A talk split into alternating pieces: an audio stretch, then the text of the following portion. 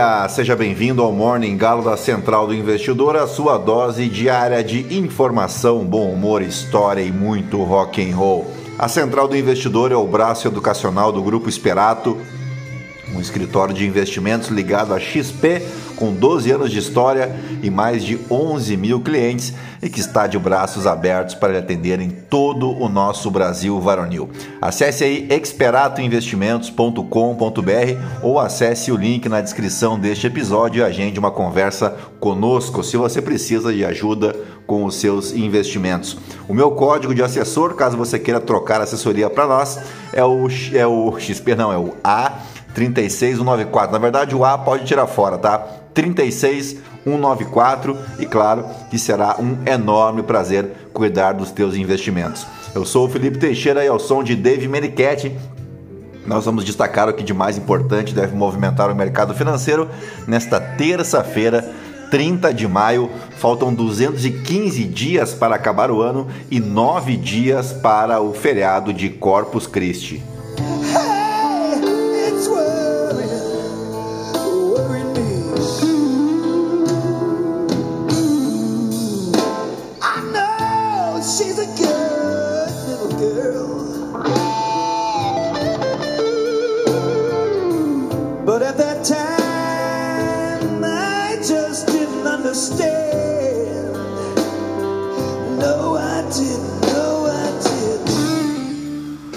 São 6 horas e 36 minutos, 15 graus aqui em Itapema. Hoje é dia do geólogo. No que você me pergunta, ué, não foi ontem?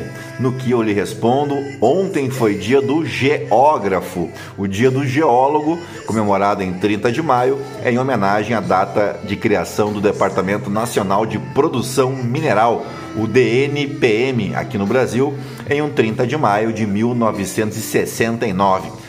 O DMPM era o órgão responsável pela regulação e fiscalização das atividades de mineração no país. A partir dessa data, os profissionais geólogos passaram a ter um órgão específico para regulamentar sua atuação e contribuir para o desenvolvimento do setor mineral brasileiro.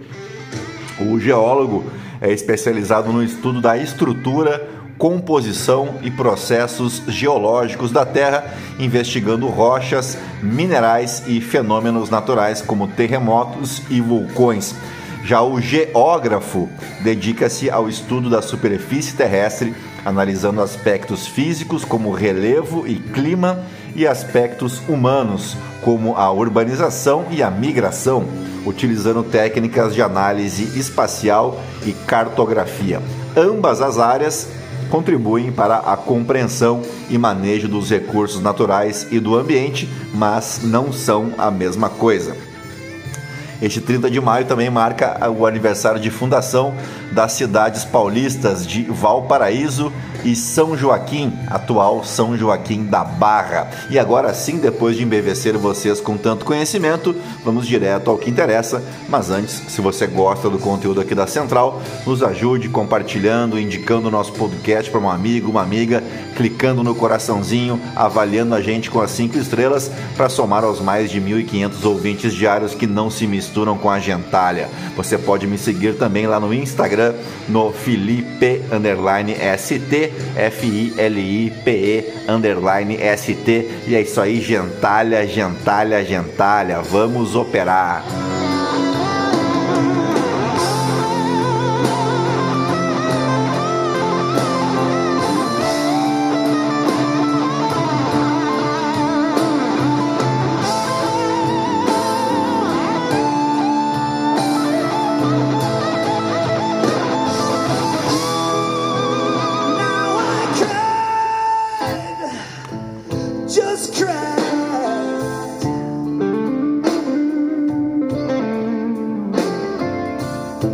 like a baby.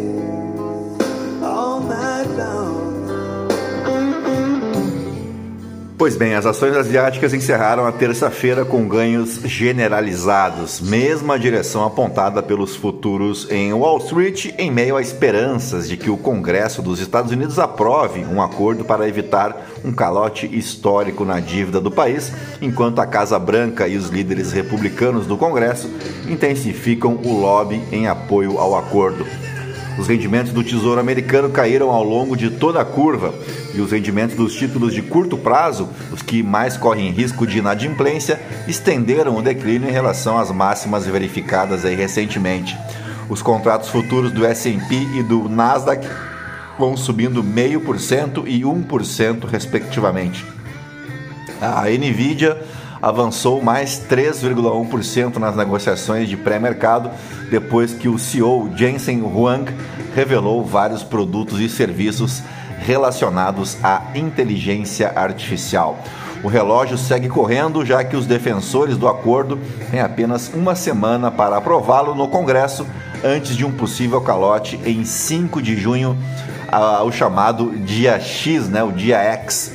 O presidente Joe Biden ligou pessoalmente aos legisladores para apoiar o projeto de lei com uma votação na Câmara provavelmente nesta quarta-feira antes de ir ao Senado. Mesmo que o acordo seja aprovado, os investidores ainda terão que lidar com riscos que incluem um provável aumento da taxa do Federal Reserve no próximo mês e uma desaceleração econômica na China. As ações europeias oscilam entre perdas e ganhos.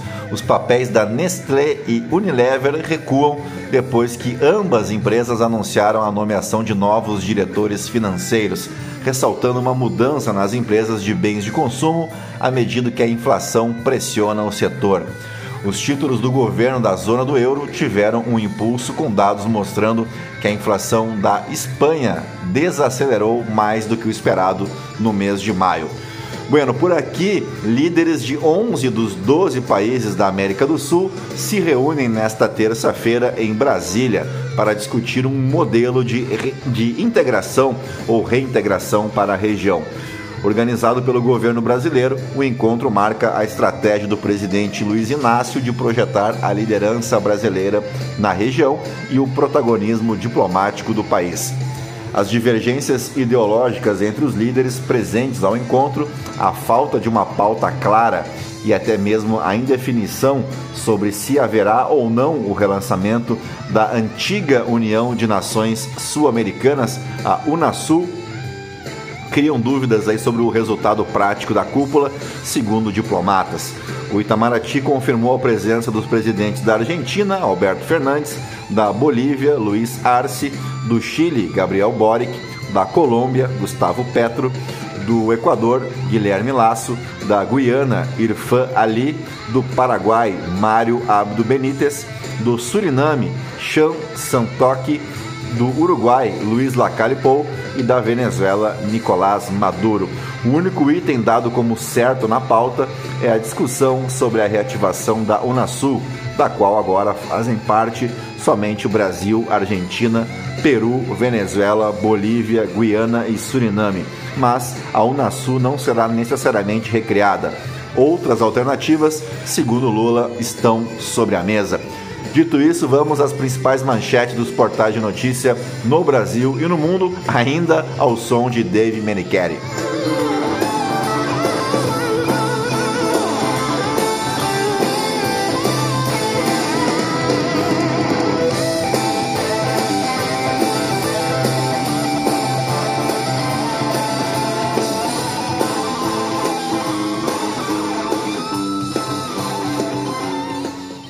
Começamos pelo Estadão. Bancos vão negar crédito para frigoríficos que compram gado de áreas desmatadas. Veja instituições. Decisão vale para fornecedores diretos e indiretos e faz parte de protocolo de autorregulação para a cadeia de carne bovina, aprovado pelo, pela Febraban contra desmatamento ilegal na Amazônia.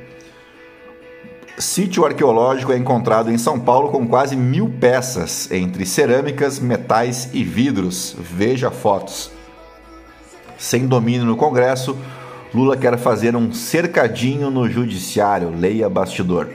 Condenações anuladas. Relembre cinco julgamentos da Lava Jato afetados pelo STF. Deltan Dallagnol diz que apresentará recurso ao TSE contra sua cassação nesta terça. Como Haddad vai atender desejos de Lula e ao mesmo tempo cumprir o marco fiscal.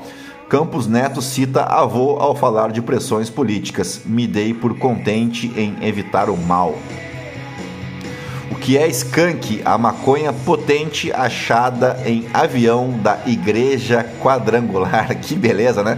Avião da Igreja Quadrangular é flagrado com 290 quilos de maconha no Pará. Polícia Federal investiga. Tudo é claro, como sempre, muito cristão, né? Vamos adiante. Lula reúne sul-americanos em cúpula sem pauta definida e com divergências ideológicas. Sou mais governo do que Marina, diz relator de MP dos Ministérios. Alcolumbre ironiza Marina Silva. É bom ela ficar para inaugurar o poço com a gente. Aliança com o Brasil, repressão e petróleo em alta dão sobrevida a Maduro. Leia análise. Por que a BlackRock está aumentando participação em empresas brasileiras? Uh, temos preferência por renda fixa em detrimento de ações. CPI das apostas começa hoje. O que esperar do primeiro dia e quem será ouvido? CVM tem maioria para absolver irmãos Batista por uso de informações privilegiadas. Neoindustrialização, o que Lula e Alckmin defendem e o que dizem os economistas. Vamos para a Folha de São Paulo. Eletrobras sinaliza uma proposta para o governo. Uh, gasolina deve subir em 22 estados e no Distrito Federal com novo ICMS. Mudança no modelo de cobrança do imposto estadual começa a vigorar nesta quinta. Planalto atua para manter medida provisória apesar de retórica do governo. Gestão petista articula para manter texto que esvazia poder de Marina. Deltano Roda Viva critica TSE, ataca Lula e poupa Bolsonaro ex-preso na Lava Jato e ex-presidente do PSDB são pivôs de crise na Prefeitura de São Paulo. Junho de 2013 selou união de Haddad e Alckmin e afastou petista de Dilma. Países resistem a plano de Lula de reativar o Unasul e defendem integração sem ideologia. Guaidó diz que Lula legitima a ditadura da Venezuela. Uh, Senado diz a Lula que Zanin deve ser aprovado para o STF sem dificuldade. Haddad avança em plano para elevar receitas em 2024, mas zerar déficit ainda é dúvida. Avião apreendido com quase 300 quilos de droga pertence à Igreja Evangélica. Igreja do Evangelho Quadrangular disse ter denunciado o carregamento clandestino à Polícia Federal. Ah, vamos lá, vamos adiante para o valor econômico. Inflação parece que vai engrenar uma melhora, ainda que lenta, diz Campos Neto. Tebet diz que ministérios da Saúde e Educação estão preservados do bloqueio de 1,7 bi do orçamento. Lula diz que visita de Maduro ao Brasil é momento histórico. A farra do cartão de crédito no Brasil e a conta que está chegando. CVM forma maioria para absolver irmãos Batista em processo do Joesley Day. STF anula condenação de Cunha na Lava Jato. É uma coisa tão minha que não quero repartir, diz Lula sobre Zanin. China vira líder de exportação de carros no mundo. Lira se irrita com a falta de articulação política do governo. Uh... Lira, isso aqui já foi. Uh, vamos pro O Globo. Malu Gaspar. Prates, exploração na foz do Amazonas deve ser liberada em seis meses. Lula hoje diz que não quer saber de escolhas identitárias. Miriam Leitão, continuar na trilha pela qual andou o Bolsonaro é suicídio. Carlos Andreasa, mais carros, minha vida. Governo abre mão de reverter esvaziamento de ministérios e foca em não ampliar lista de derrotas. Cresce exploração de petróleo em áreas sensíveis no mundo, entenda a razão. Maduro em Brasília. Analistas Lula acerta na reaproximação, mas erra na condescendência com o venezuelano. Lula reúne líderes sul-americanos em Brasília visando protagonismo. Uh, Bela Megali, a distância calculada de Flávio Bolsonaro sobre Anderson Torres. CPI do MST. Requerimentos indicam nova rodada de embates entre governo e oposição. PSDB ainda terá momentos difíceis, admite governador do Rio Grande do Sul, Eduardo Leite. E agora, Brasil, Tebet e Galípolo analisam um novo arcabouço fiscal. Uh, vamos para o Poder 360. Lula recebe 10 presidentes sul-americanos para retomar diálogo. O Brasil teve a décima melhor taxa de crescimento do G20 na pandemia. Advogados deixam Demarest e, e fundam o escritório XGIVS. Não faço ideia do que, que significa isso aqui, mas tudo bem. MP de reorganização do governo será votada na Câmara nesta terça-feira. Descubra novos modelos de negócio para escritórios de advocacia. 15 startups brasileiras vão apresentar seus negócios em Madrid. Municípios discutem temas de administração municipal nesta terça.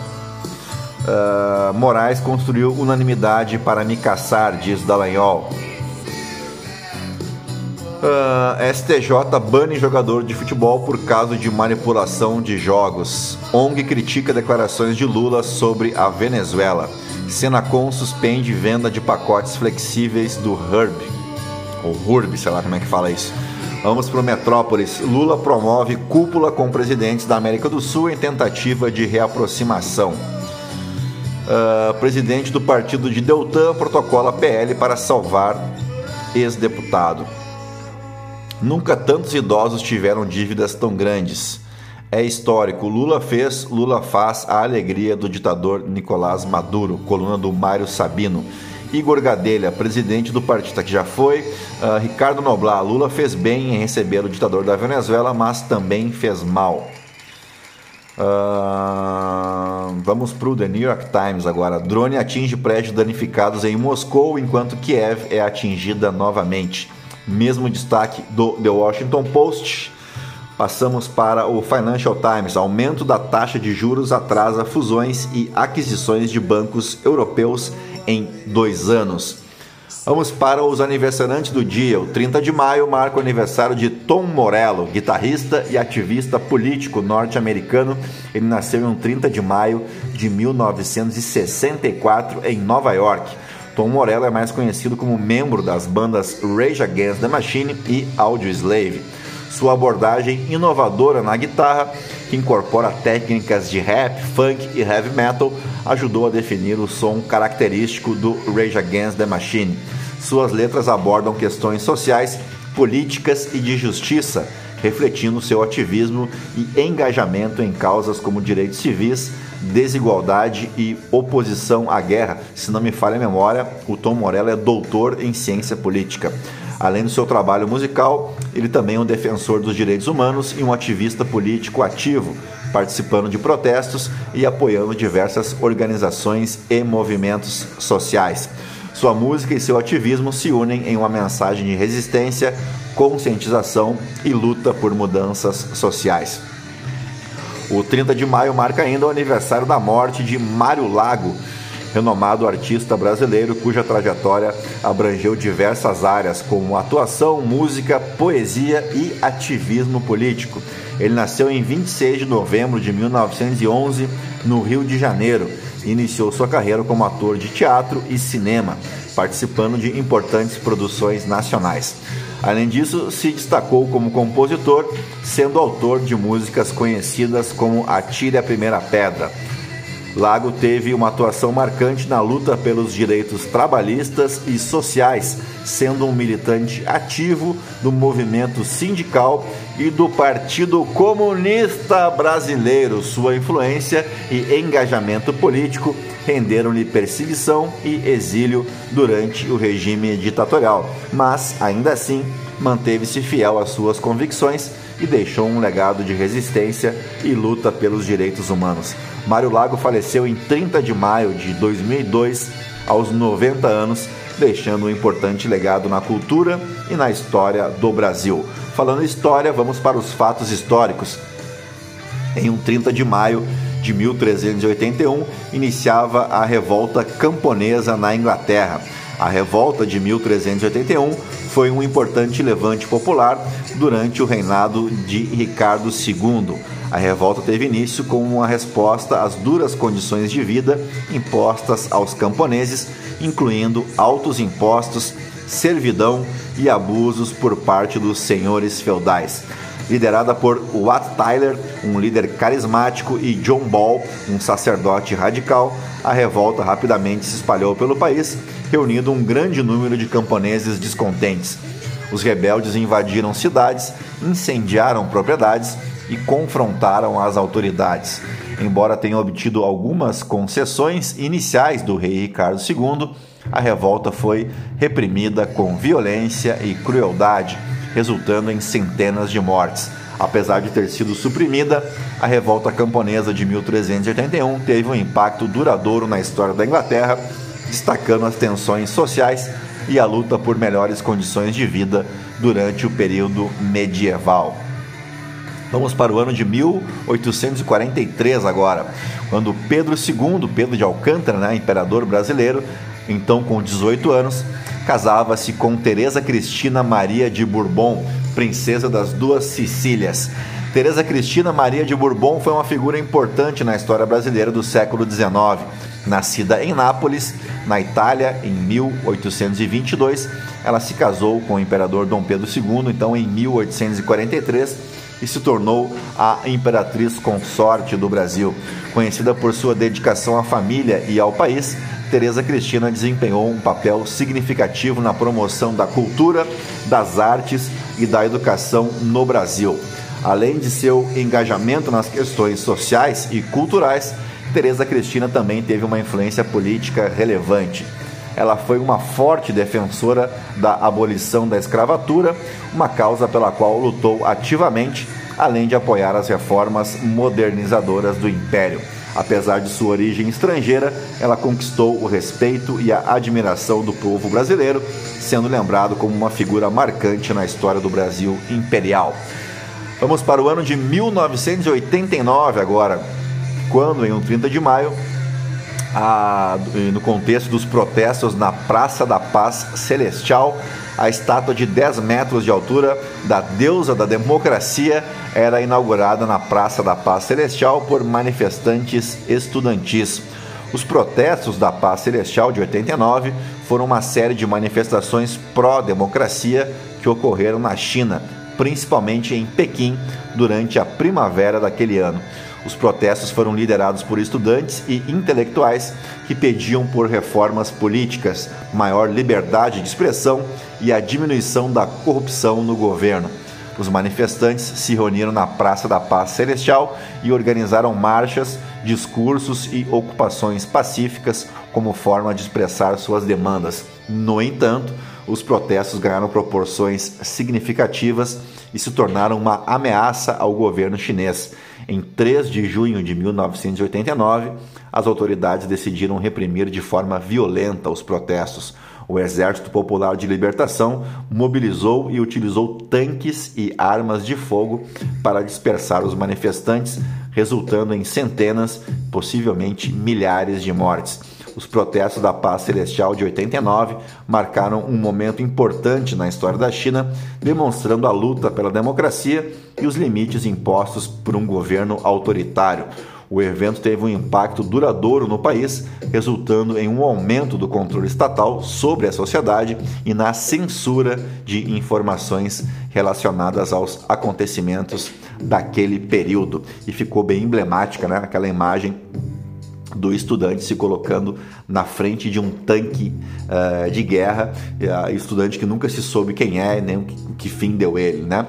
Enfim, fechamos o nosso Morning Galo desta terça-feira, 30 de maio, agradecendo mais uma vez a tua audiência e a tua paciência. Vou correndo agora a gravar o Morning Call em vídeo no YouTube, depois disponibilizo aqui no Spotify também, pedindo mais uma vez para você curtir a gente aí clicando no coraçãozinho, também avaliando a gente com as cinco estrelas e indicando o nosso podcast para um amigo, para uma amiga. E era isso, né? Fiquem na companhia aí da grande Gal Costa e eu volto amanhã. Tchau, fui! Com minhas calças vermelhas, meu casaco